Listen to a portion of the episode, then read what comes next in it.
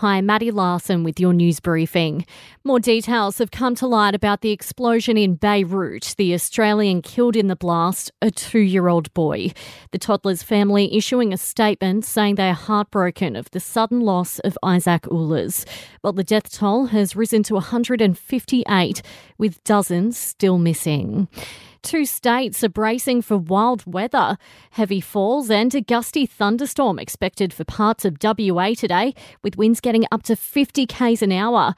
While over the other side of the country, there's a flood warning for the New South Wales south coast. The SES responding to more than 200 calls and seven rescues.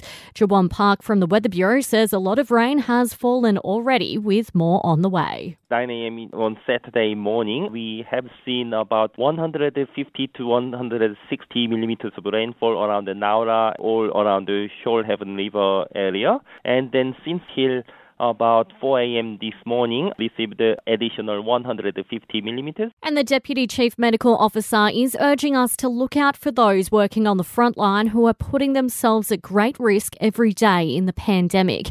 Yesterday saw 466 new COVID cases in Victoria, 140 of those healthcare workers. If you're a member of a healthcare worker's family or you're the friend of a healthcare worker, um, do what I've done this week and just pick up the phone. Dr. Nick Coatsworth there.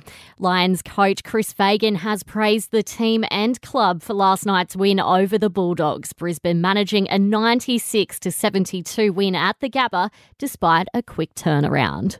We've played the most number of games in the least number of days over the last uh, little while. We've played four games in 13 days, and to have two four day breaks in a row and to come out and play like that against a really good opposition. I was really proud uh, of our team and the grit that they showed.